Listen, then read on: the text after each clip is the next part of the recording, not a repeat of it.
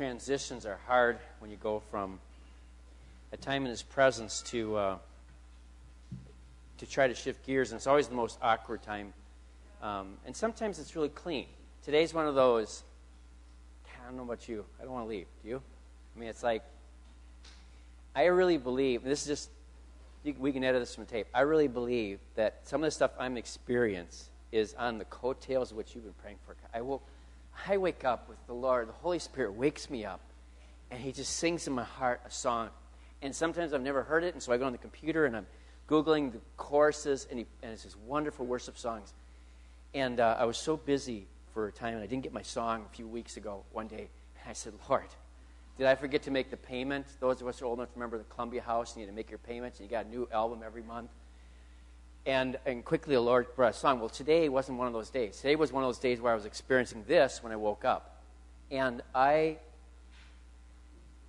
and I know we're not supposed to really exhort you to press in on the 90 days because I really believe the leaders are called to go first. But I'm telling you, you're missing out if you don't enter in. It's not like I've arrived at a level. I just found out that God accepts sinners and He wants to fellowship with them. He's, no, he's got no favoritism. He has different callings and anointing and graces, but he's got no favoritisms. If you are not filled up with the presence of the Lord in your life, it's because you have said no to him, not the other way around. That, that's reality.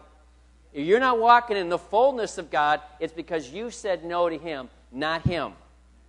He's waiting to impart, to give. To, this is not we took 10 guys and, and there wasn't a room and I'm number 11. You want God, say, God, I want you. That's what this whole 90 day thing is all about.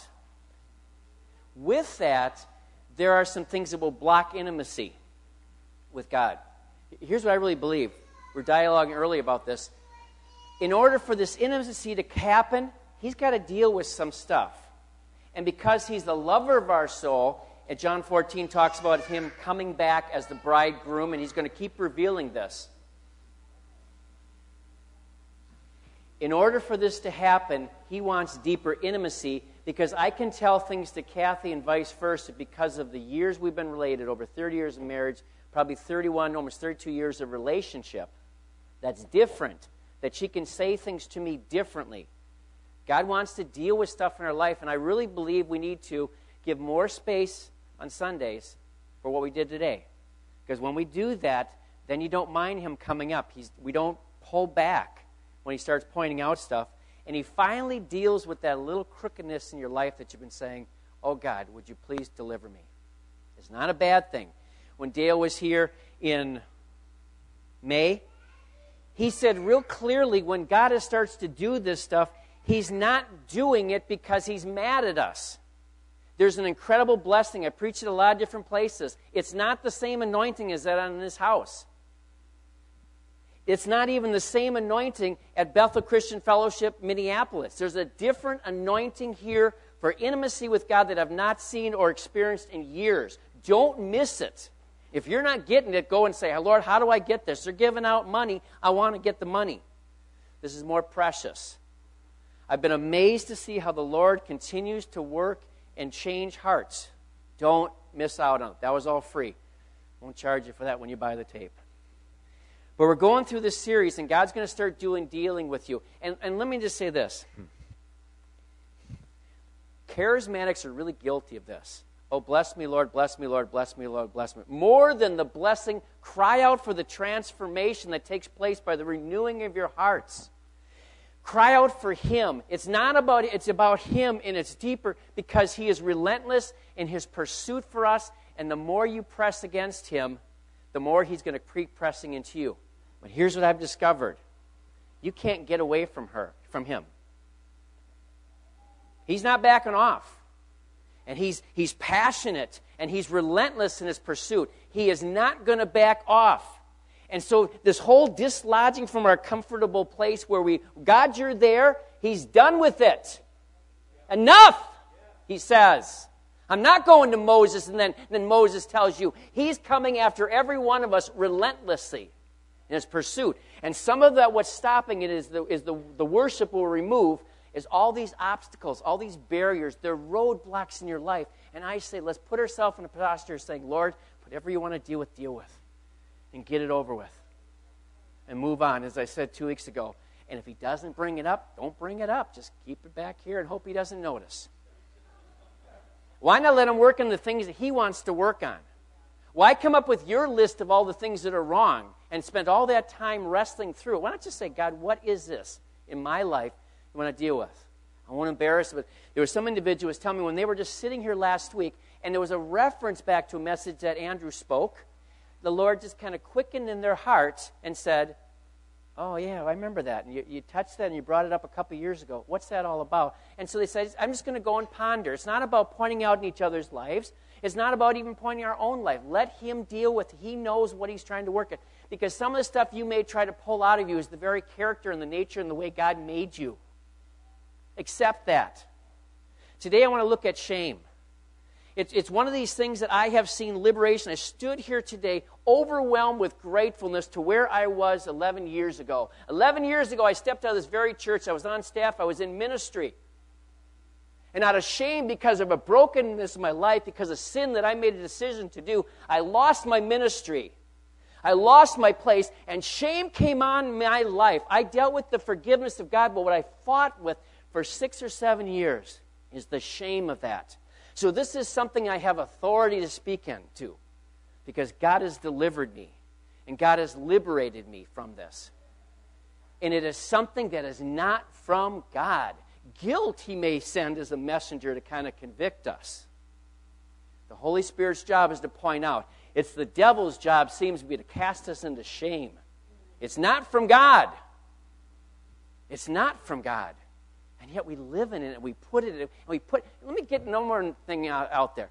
Would you quit saying parents shame on you. Don't ever say that. Quit putting that stuff on quit putting that stuff on what well shame on you. Don't that is the curse as we'll discover. Don't do it. Father as we spend time in your word today i'm asking you to open it up. And what i love about you lord is the holy spirit does such a better job of of instituting change in our lives. Remind us, Lord, as you keep working in our hearts and sowing in our hearts, that, that you're coming to these roadblocks and showing us because you want us to change. You want us to change the way we think. You want us to change the direction we're going. Holy Spirit, we put ourselves in a position of saying, You teach us, Lord. Holy Spirit, we'd rather hear from you than Tom. Hmm. Because you alone are the, are the comforter sent by the, but the representative of the representative, Jesus Christ, to lead and guide us into all truth, to show us things, to, to point us of, into areas where we're in sin and convict us of all unrighteousness. Holy Spirit, we want to be changed. You know what's on the other side of these doors waiting for us in our business places, our schools, our neighborhoods, our families. We want to be thoroughly equipped for every good work. And all God's people said, Amen. Okay, now get ready for Him to do it. The title of my message is Turning from Shame. Now, I'm going to do something I don't rarely do. I, I've been preaching a lot from place. I did a whole message, and I actually, this was to a bunch of non Christians. And the pulpit was over here, and rather than saying, you know what, I'm 53 years old, and occasionally I need glasses, I had too much pride, and so I sat there and said, Lord, you're going to have to show me. I can't even read the words of my paper. I keep telling Kathy it's coming. She turns 50 this year.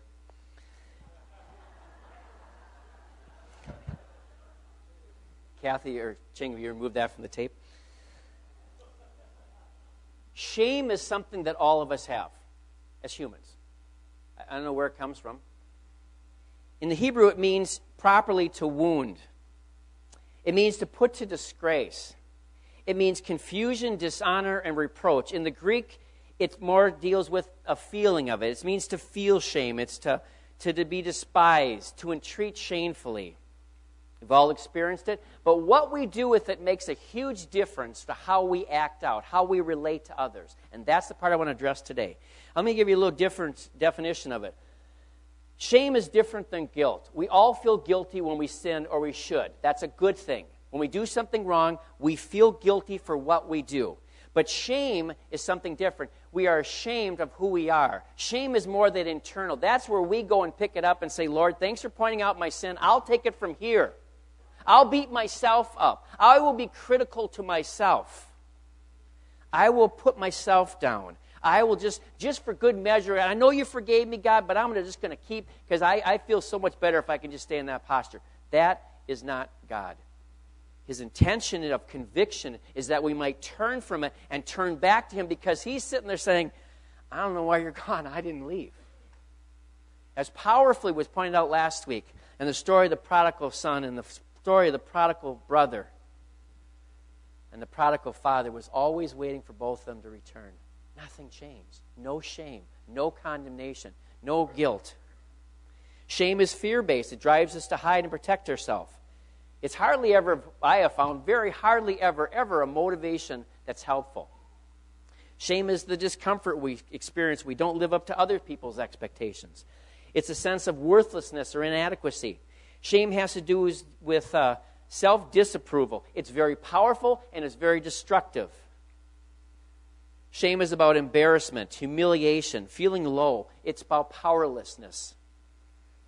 Shame tends to, this is what I hate about in the church, it tends to pull us back and isolate us. That is not a picture of the body of Christ. It shouldn't be happening in this place that we feel shame ever. We should get conviction we should point out faults in an area of love, as it says in Galatians, with an effort for restoration and, and reminding ourselves that we too could be in that same place. But it is not supposed to be in the house of God. We shouldn't feel it, and yet we do.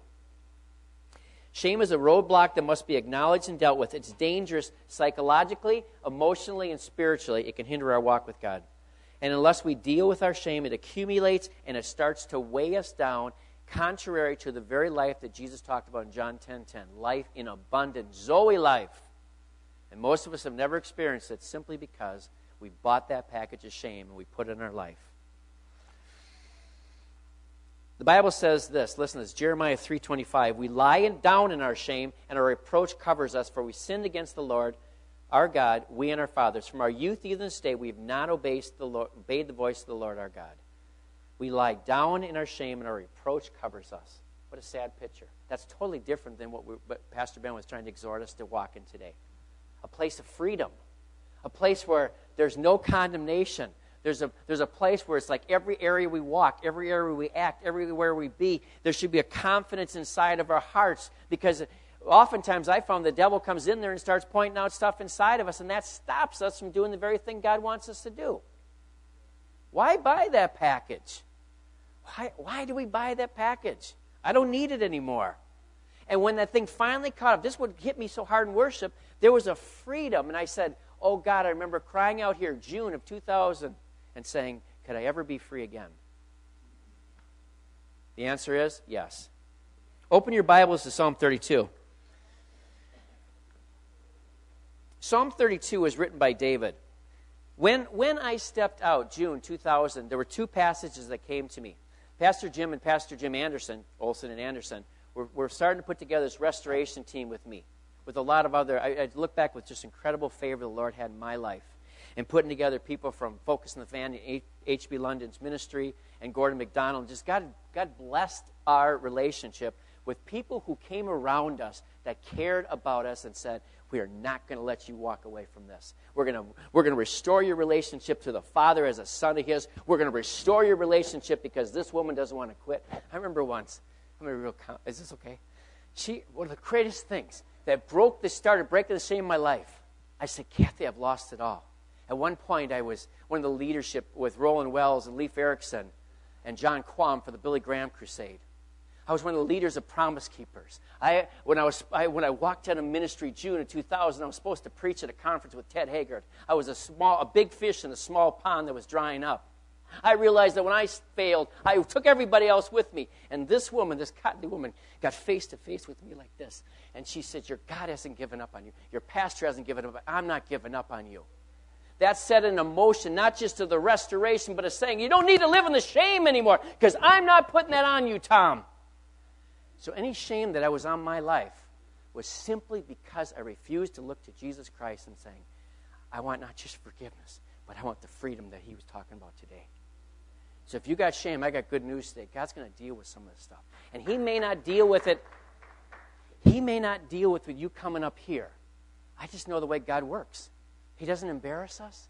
He doesn't sit there and talk about, because shame is really somewhat internal. It's kind of like dealing with your colon. Forgive the graphicness of that. God does not, it's important you see that. He does not do that, and that's what we think. We think He's going to come and do uh, internal upper GI work in front of every. He doesn't. He doesn't. That's what the blood of Jesus was all about. It. He took my shame. Jesus paid it all. No more running around. I love this passage because the two passages that came to me one was Psalm 32. And I remember Pastor Jim saying, Don't ever forget that. And the second one was, he said, Peter, Satan has desired to shift you like, sift you like wheat, but I've prayed for you. And after you return to me, go and strengthen your brother. And Jim Anderson, who's been a mentor in my life and one of the leaders of the associations I'm in, looked at me and he says, Don't ever forget that because that's the calling on your life. You're going to bring restoration to this brokenness in the world. You're going to bind up the wounded hearts. You're going to mend the broken. You'll be repairer of the breach. And I'm standing here as living testimony today. I've been doing a lot of ministry, been preaching a lot of different places, been on the road a lot is that the restoration process is there if we submit to it. The shame can be removed. I look, I look as I stand over in front of people and I realize that was the bigger picture that God was talking about today. Katie, the bigger picture is not just your life, it's not just the interns, it's all the other people, as Mo and Marla said, whose lives you're going to touch outside of this. But David was a king. He wrote Psalm 32 after he wrote Psalm 51. David had sinned with Bathsheba. He had fallen. He was in a place of utter brokenness. And rather than turn to the Lord, he goes and kills her husband. And then, trying to deal with it even more maturely, he goes and hides his sin for a year and doesn't deal with it. Kept putting out a little bit more deodorant. I was in way too, well, no. I was, I was in a lot of hockey places this last week. And I told Kathy, some of these where you're doing five clinics a day and then uh, uh, two dry lands. So you got these kids 10 to 17 years old and these professional hockey players there, they stink. I mean, they really stink. And it's like, they, they joked because someone was spraying perfume on himself and I, or cologne, and I kept thinking, you just need to take a shower. And David, for a year, just kept putting the cologne on his life as a king and as a father. And the more you read 2 Samuel 11 and 2 Samuel 12, his whole world gets shattered. One brother kills the other brother because he, he raped his sister. And then, then he raises up and causes this revolt against his father, this whole turmoil. And David, rather than coming in, in, into church metaphorically and said, I've sinned against you, God, like Jeremy was trying to do today, he covered it up with some more cologne for a year until the prophet Nathan comes to him and says, You're the man in 2 Samuel 12. And you've sinned against the holy God and David was torn to pieces, and he wrote Psalm 51. And in Psalm 51, we see the story of this man coming and saying, How God have mercy on me. And then Psalm 32, he writes this instructional passage to say, Now I'm going to teach you what I learned the lesson there. So Psalm 32 really is an instructional psalm where David confessed his sin and received God's forgiveness. David tried to cover it up for a year. And as we'll see in this psalm, eventually the covering up had enough. It, it, was like that thing that's in the, in the house, and all of a sudden the hotness of the summer kind of brings it out, and everyone says something's wrong. There's just something wrong here. Psalm 32. It's a maskil. It's a, it's a teaching psalm. It's a poet, and the intention is to convey instruction. How many want to be instructed by the Lord today?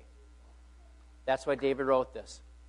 See, it's not enough for David for us to give him Psalm 51 of him crying out to the Lord and said, Don't take your spirit and wash me, and I'll be whiter than snow. He said, I've got to go instruct you, because that's what God wants to do. Do you know that? He's not just thinking of you as he that's why it's not bless me, bless me, Lord. It's Lord, I need the blessing so that I can be a blessing to others.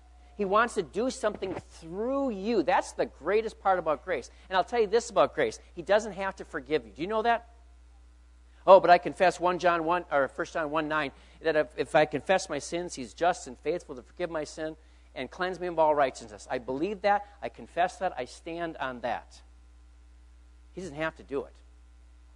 He does not have to do that. He does not have to forgive us. He doesn't owe us anything. But the grace of God drives him to say, But I just got to give it. If you've really been forgiven, if you've really done a U turn, you won't keep doing the same sin again. The grace of God does not cause us to stand there and say, I've asked for forgiveness and you got to forgive me. The grace of God causes us to turn from all ungodliness. Paul says, then what should we do? Sin that this grace much abound? He says, God forbid. He doesn't have to forgive us. And when you realize He does it and He doesn't have to, that's where you recognize what the grace is all about. And that's where you say, because it cost Him everything. See, every time you sin, every time you sin, God goes and says, it's like this. It's like He goes and says, we go and we say, put it in our tab. And He says, okay, Jesus, here's another one. And we say, God, I've sinned again. He says, okay, put another one. And here's another one. He's not blowing off your sin. Somebody's got to pay for all these, all these tickets metaphorically. And Jesus Christ did it. That's the grace of God is that Jesus keeps taking them all on us. The grace of God, especially as we run through Saturate, is we don't have to show up here every day with a bull and a goat and a ram and a dove. Can you imagine that, Jeremy? Can you imagine having to come in with a cow today and I only have to come in with a pigeon because I was pretty good this week? The embarrassment David is writing from that understanding of what God did for him. He didn't have to, but he paid it all. He accepted his sacrifice, removed the curse, removed the shame, and said, David, I'm not done. Because if you follow it from 2 Samuel 12 all the way through the rest of the book of Revelation, you'll see the number of times that David's, that David's name is mentioned, and God says, That's one of my own. Even today, as we read this, the grace of God is that this man enables us to learn from his mistakes and do it differently. God is good. You ready now? I was just waiting because some of you are saying, Psalms, where's Psalms at? I'm just kidding you. Blessed is, the, is he whose transgression is forgiven, whose sin is covered, whose sin is forgiven, whose sin is lifted off of my shoulders, whose crime and, and offense is no longer the stench to the nostrils of a holy God. It's no longer as far as God's concerned, an issue. He not only removes it from as far as the east is from the west, but if you chase east, you'll never get west. You will never arrive at west as long as you're going east. Never. That's the grace of God. Verse 2. Blessed is the man to whom the Lord does not impute iniquity, in whom spirit there is no guile, to whom the Lord doesn't charge accountability for the Lord for the sin. He's not standing every time you walk in the throne room and saying, You sinned against me. When are you going to pay this debt? David is saying, is blessed to be in that condition where the Lord doesn't even charge us. He just for good measure, he doesn't bring it up and say, Well, Sarah, I just want you to let you remind you, Sarah, that, that I forgave you. He doesn't even bring it up. It's gone. It's removed. As far as the east and west, he remembers our transgressions no more, he writes about. David writes about in Psalm 103 ever ready to forgive us, ever ready to pardon. Verses 1 and 2, David recognizes that. He cried out to God in Psalm 51, and God answered his prayer, restored his spirit, and David was grateful. I hope you're becoming more and more grateful for the cross of Jesus Christ. I heard a message in 1995. I didn't understand until I went through my whole restoration process. A message that some pastors up at Blaine, he said, he said, I'll ne- you never know the love of the Father until you've sinned thought, what a bizarre thing. It was a man who was removed from ministry, and I never understood that. It was broken man saying, I never understood how, how good the cross of Jesus Christ was. I'm telling you this, repeating this man's words. You'll never know how good the grace of God is until you recognize your own sinfulness and what he did. I hope you're becoming grateful for the cross. I, I got news for you. Without Jesus Christ, we all deserve hell. We'll always deserve hell. You and I will always deserve hell, but by the grace of God, we're not going to hell. So when we come in here freely, it's more than just that we have freedom because the United States government gives us. We have freedom because Jesus Christ did. We walk in and he doesn't, he doesn't sit there and say, Where's the bulls and goats? He sees nothing but the blood of Jesus over our life. And then he takes a step further and washes us white as snow. And David is writing about that in verse, verse 1 and 2. Then he starts getting into the meat of what was going on in his life. Verse 3 for when I kept silent, my bones grew old. Through my groaning, all the day long. David is saying, For one whole year I kept silence. I failed to confess my sin, and shame was my reward.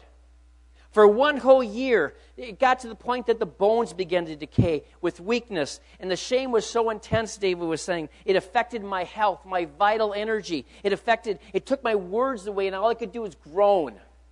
That is the destructive power when we do not respond to the conviction of the Holy Spirit to turn from an area. He doesn't let up.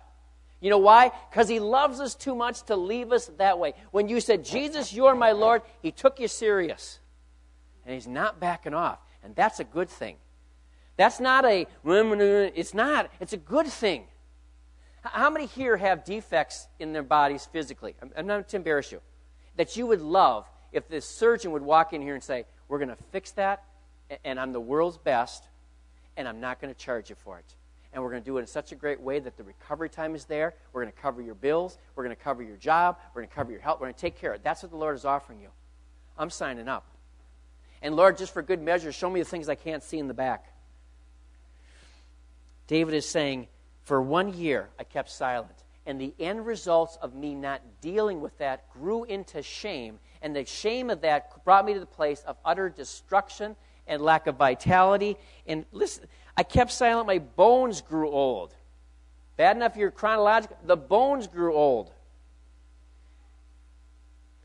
For day and night your hand was heavy upon me. My vitality turned into the droughts of summer. Stop. Pause. David is saying, Ponder what I just wrote. Think about it, O listener, he said. Selah, stop. I'm in a place of being blessed, verse 1 and 2, but I wasn't there because verse 3 and 4, I did not acknowledge my sin. I had not dealt with it, and it was destroying me. Some of you people are being destroyed. I pastored at too many churches to see people come in. I keep thinking, go to Jesus. You don't have to live that way. Well, you don't know what I did five years ago. I don't care. And neither does God from as far, I mean, I don't know how to use this, very limited vocabulary. He cares passionately, but as far as he's concerned, there's a way out, so go deal with it. I just want to be with you, he says. You want to worship God? He wants to be with you. But he says, David says, stop and think about what I just said. Verse 5 I acknowledged my sin to you, and my iniquity was not covered. I said, I will go and confess my transgressions to the Lord, and you forgave my iniquity, and you forgave the iniquity of my sin. Stop. Selah. David said, Finally, I couldn't handle it. Enough of the games, enough of the shame. I can't breathe, God. I've got to go to you. I've, God, I need to breathe again. Anyone ever been that place where the sin is so deep in your life you can't breathe? And you keep thinking, I can't go anywhere. I can't tell anybody. I can't. I, I remember getting to that point of just saying, it was a liberating thing for sin to be exposed. For me, it was liberating. It set off a, a course of incredible embarrassment and shame in my life. But it was liberating when the Lord says, That's dealt with. On this day I dealt with it with you, Lord. David confessed his sins. He did, listen to this, he didn't confess his sins to man, but openly to God. That's the one. I've sinned against a holy God, so that's the one I need to deal with. I know it says confess your sins, one and the other, that we might have received. But first and foremost, it's got to be to God. And together with someone else, it's got to be to God. It's not going to say, well, I told Stan. You didn't sin against Stan. David's saying the one I sinned against was him. He's the one I've got to deal with. You want to get rid of the shame and the remorse and all that stuff? Deal with the one who you offended. Matthew 18, Jesus here says, when you sin, go to the one who you offended. So if someone offends you, he says, go to that person. You know what I'm saying? The Spirit. So if you have offended God, go to God. David said, the word, I'll put it this way the word in the Hebrew there, yada, is kind of the image of wringing of hands. It's kind of this thing of remorse and brokenness. If you go and say, Yeah, God, you know, I heard about you. You're quick to pardon. Uh, what did I? Oh, here you go, God. Take care of this bill for me. You've missed the point of it. There should be brokenness. You can't work that up. If it's genuinely from God, there's a, there's a, a bemoaning, kind of a wringing of hands, David's trying to explain there was something going on in his heart. You know what that leads to? That leads to saying this Oh God, I don't want to ever do that again. How, how, do I, how do I prevent from this ever happening again? Rather than, whoop, got away with another one. Thanks, God. Thanks for covering me. Feel pretty good now. David is talking about this confessing with an attitude of kind of contriteness, a brokenness, a thing of saying, God, I, I know I offended you. It affected everybody else. I don't ever go through this again. It's an acknowledgement of a sin with repentance. It's true regret for what took place, and it includes an intent to change. You are powerless to change. I'll give you that heads up right now. You can't do it. But through our God, we will be valiant, it says. I can do all things through Christ who strength. Through Christ, you'll get through. Through Christ, you can change. Through Him, He can transform you. Not on your own efforts. I'm going to try harder, God. You know, you know when most people fail in the New Year's resolution? January 2nd. Because it's our own effort. But real transformation, real change takes place when we come in an attitude of, Lord, I don't want to do this again. Show me how to do it. And God forgave David's sin and took away the, the iniquity of it.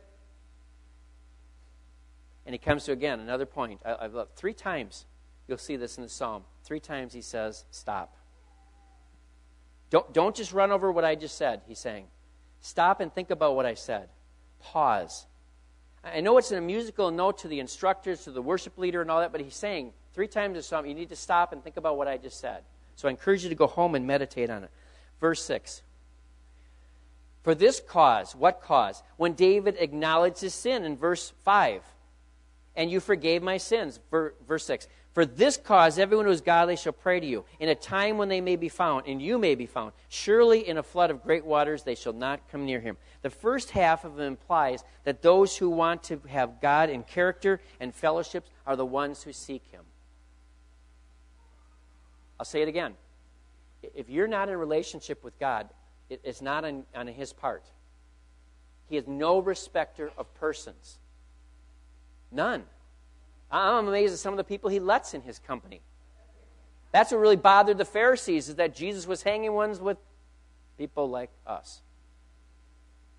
If you don't have intimacy with God, it's not on his part. He's waiting for you to say, Lord, that's what I want. I don't even know what I'm asking, Lord, but that's what I want. The Hebrew there for godly talks kind of about mercy and kindness. He's trying to compare the character of God versus the character of man. In the second half, he speaks about the provision when we seek him. His provision and protection for his servants can be dependent on even when the floodwaters are rising, David said. Again, when we are right, it doesn't matter whether the flood rises are rising or there's dryness in our hearts, God can be faithful. God will be faithful, and God has always been faithful. Verse 7 you are my hiding place. You preserve me from times of trouble. You shall deliver me with songs of deliverance. Stop. Again, pause. Think about what I just said, he's saying. David has this confidence of God's protection and preservation. In the midst of anguish, in the midst of affliction, in the midst of distress, in the midst of sorrow or trouble, you can't see what's going on with, especially when your eyes are blind with shame. You really can't see the bigger picture. You're only thinking of yourself and what you did. And so you do these elaborate schemes and plans like David did to cover up instead of stopping and saying, This thing is blinding me. I can't see you, God, anymore. I can't, I can't hear you. And David, in the middle of this, says, God, you surround me when I'm right with you with songs of deliverance. You don't let me stay in that place of brokenness. You don't let me stay in that orphan spirit. You don't let me stay in that place of unprotection. You keep taking me out of this and saying, Come out of the horrible pit. You don't need to stay there. David's confidence is his salvation is in the Lord. Verse 8 I will instruct you and teach you in the way you should go, I will guide you with my eye. That talks about deep intimacy. I'm not going to pull the, the, the God of the universe, the one that created David, is saying this to him I, I don't want to put a steering wheel on your heart to turn you. I don't want to put bit and bridle to pull you back, to curb your spirit. I, that's not my intention. That's not what I think about. I, I don't want to do that to you. David is saying the relationship's been restored. Time to give the wisdom so the sin is not repeated. God is saying, I'm going to teach you. I will instruct you. I will guide you. Instruct is, is, a lot about teaching, but it means to make you to understand in the Hebrew. I'll, I will make you to understand. I'll give you a reason for what I'm doing. Don't you love that? I was watching with some of these skill competitions from the kids, and it was like they couldn't make a connection from the skill we just did to the game they're doing. Get off the ice. Remember that skill we taught you how to get back up real quickly? God says, when I give you instruction, when I give you counsel, when I give you direction, I want to do it in a purpose to make you understand. He also says to teach. The word refers to taking aim. In other words, there's a specific purpose for what I'm doing when I, when I teach you, when I instruct you, when I guide you. There's a reason for it. I've got an aim, I've got a direction. I'm not just haphazardly pointing out Todd Ponko's sins. I know God wants to use Todd Ponko, and He wants to make him a vessel, so I'm going to teach him and instruct him, guide him to the pointed direction. You know what that is? Every life that Todd touches. And that's why he's dealing with the sin of Todd Ponko today. Guide means to consult, it means counselor. One of my favorite terms for the Holy Spirit is counselor. I will be your instructor, I will be your teacher, and I'll be your counselor. Verse 9. This is my favorite passage of Scripture. Don't be like the horse or like the mule, which have no understanding, which must be harnessed with bit and bridle, or else they won't come near you. God is telling David, please don't be unteachable. Could, could you, could we stop this fighting? Could we stop this jostling and jockeying for position? Would, would, you, would you harness that, that warrior spirit that's in you, David? Would, would you get to the place where, I don't know if you realize this, I'm not an agrarian person, but when I understand you can't reason with a horse or a mule, they don't have understanding. It's their way or else. In order to get to there, you have to break them down. You have to realize you're the one in authority. You have to crush their spirit. And God is saying, I don't want to have that kind of relationship where I have to keep smashing you down and, and strapping you with something that I pull you direction. I want intimacy. I want to guide you with my eye. I love that picture. God just kind of winking. Um, is Pastor Carol here? Pastor Jim always says this. Whenever he says, or actually it's more Dale, will say something and just kind of looks at Carol and she gives him the eye and he says, I know what that means. And he goes a different direction. That's intimacy. That's relationship. That says, I trust, I trust you speaking into my life that you can just kind of give me the eye and I go and say, I'm going to go a different direction, Lord. God is saying that's the relationship. I, I don't want you to be like a trained horse. I don't want you to have a robotic relationship with me. Kathy, when I come home at night and I say, jump, you jump. God doesn't want that kind of relationship. He wants you just to turn because he's, he's got you in a place that you're just waiting to move. You're fluid with Him. You're waiting for His Holy Spirit. And that only can come in spending time with Him in intimacy and relationship. Because you find out that God is not about to hurt you, He's about to get deeper in relationship. He wants us to respond because we choose to respond to His love and faithfulness. Verse 10, pretty simple instruction. Many a sorrow shall wait, shall be to the wicked, but he who trusts in the Lord, mercy shall surround him. In case you didn't catch that, if you want sorrow, then be wicked. It's, it's really simple. Dave, I love this instruction. It, it just goes over the heads of most adults. The wicked reap the consequences of their actions. Paul wrote and says, Do not be deceived. God is not mocked. Whatever a man sows, that's what he's going to reap. Pretty simple. And yet, for some reason, we find ourselves in the middle of chaos and we find ourselves in the middle of a mess and saying, How did I get there? You want to be wicked, keep doing what you're doing. This is not how God wants us to live, however. God wants to give us instruction. One of the side effects, then, if you choose to, to go and be one of the, the wicked people, you're going to get shame. Again, not how God wants you to live because the enemy's just waiting. You ever notice this? He cons you into it, then you do it, and he makes you feel bad you did it, and then he shamefully reminds you over and over again that you gave into something he set up before you. That's not God's will, it's not his plan. His purpose is to forgive us. That's why Jesus Christ died. He wishes that none should perish, but all have eternal life. He went and says, This isn't working out the way you guys are trying to deal with this, so I'm going to pay the ultimate payment so that you don't have to deal with this again. The only thing I ask is you confess your sin, acknowledge that I am both Savior and Lord. That, that's all I ask. But do it in a posture of willingness, not a posture of, I'm coming down and going to strike you. That's not God. The other part of that simple instruction that David gives in verse 10 is this if you want mercy, trust in the Lord. Those who trust in the Lord can expect to experience God's kindness and favor to carry them into a place of deliverance it says that no, no temptation is tempted us except for that which is common to everyone. But in every situation, God provides a way out. even when we are tempted, if we know the Lord and we're following the Lord, we can expect that He's going to show us how to get out of this mess.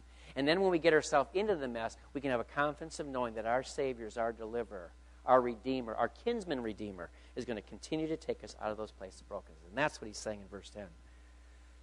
This is how God wants us to live. And then he ends it as a typical David psalm. This is actually not a typical. Usually David says, stink, stink, stink, everyone hates me, I feel bad. And then he points his affection to the Lord. He starts off blessing the Lord and he ends with blessing the Lord. Be glad in the Lord and rejoice, you righteous, and shout for joy, upright in heart. David ends the psalm recognizing what Paul wrote. He made him who knew no sin to be sin for us, that we might become the righteousness of God in him because that righteousness comes from Him alone.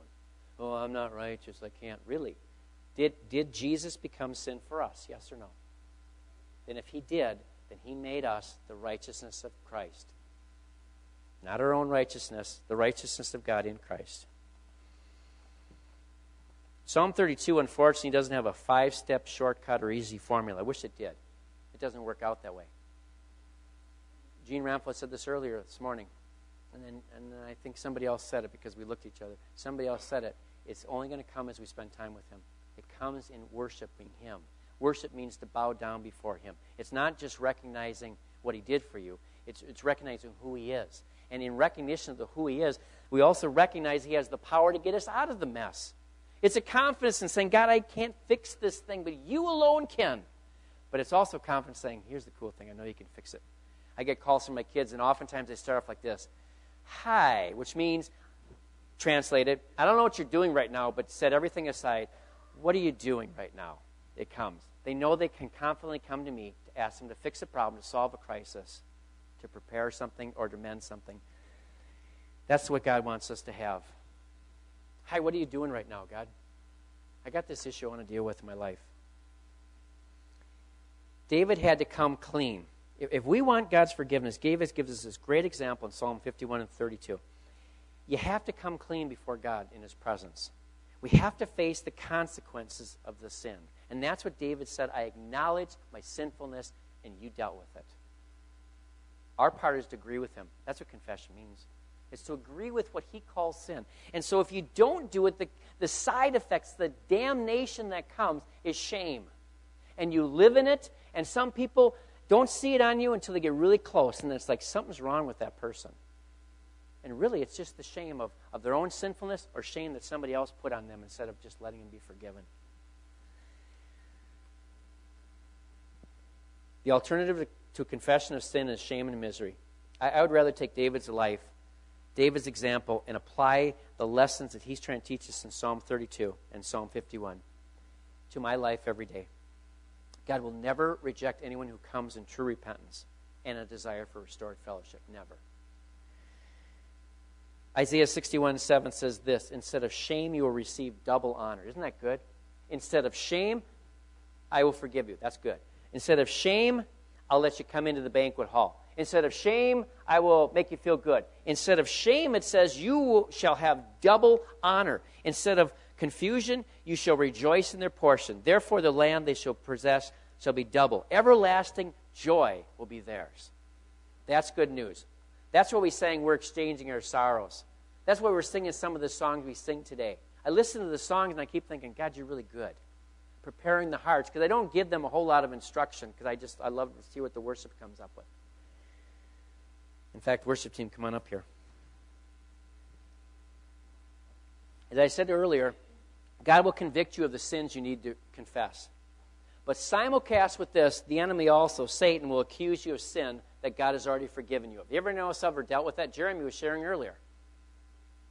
God dealt with something in your life and the enemy brings it up again. Amen? That's not God. One of the greatest passages I got that just sparked something in my soul. This was a pivotal scripture that caused me to say, I don't have to take it anymore. Listen to this. Write this one down. Micah 7, 7 to 10. Shame is from the enemy, not from God.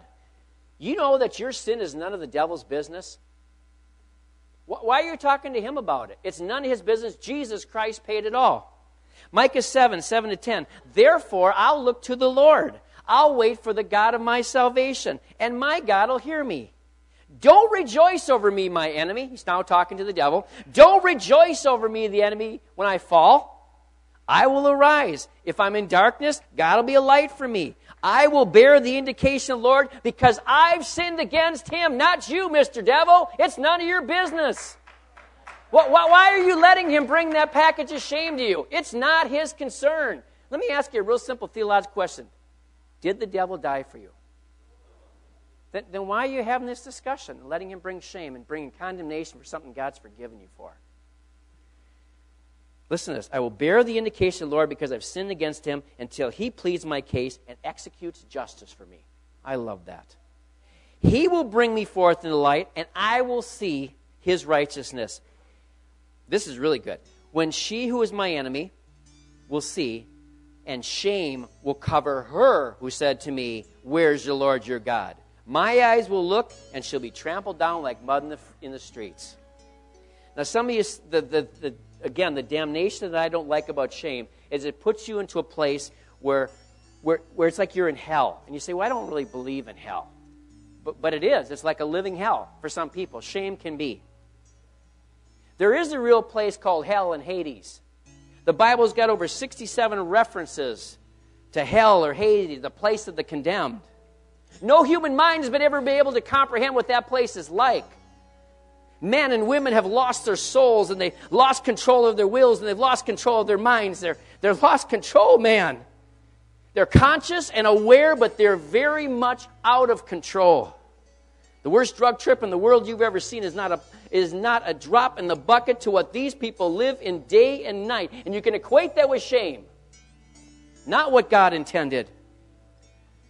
The screams from that region can be heard, it says in 2 Thessalonians 2.12, throughout all of eternity. It's the region of the dam. It's loud and it's deafening down there, where people are tormented night and day and night and day. Pain and sickness and disease that never goes away.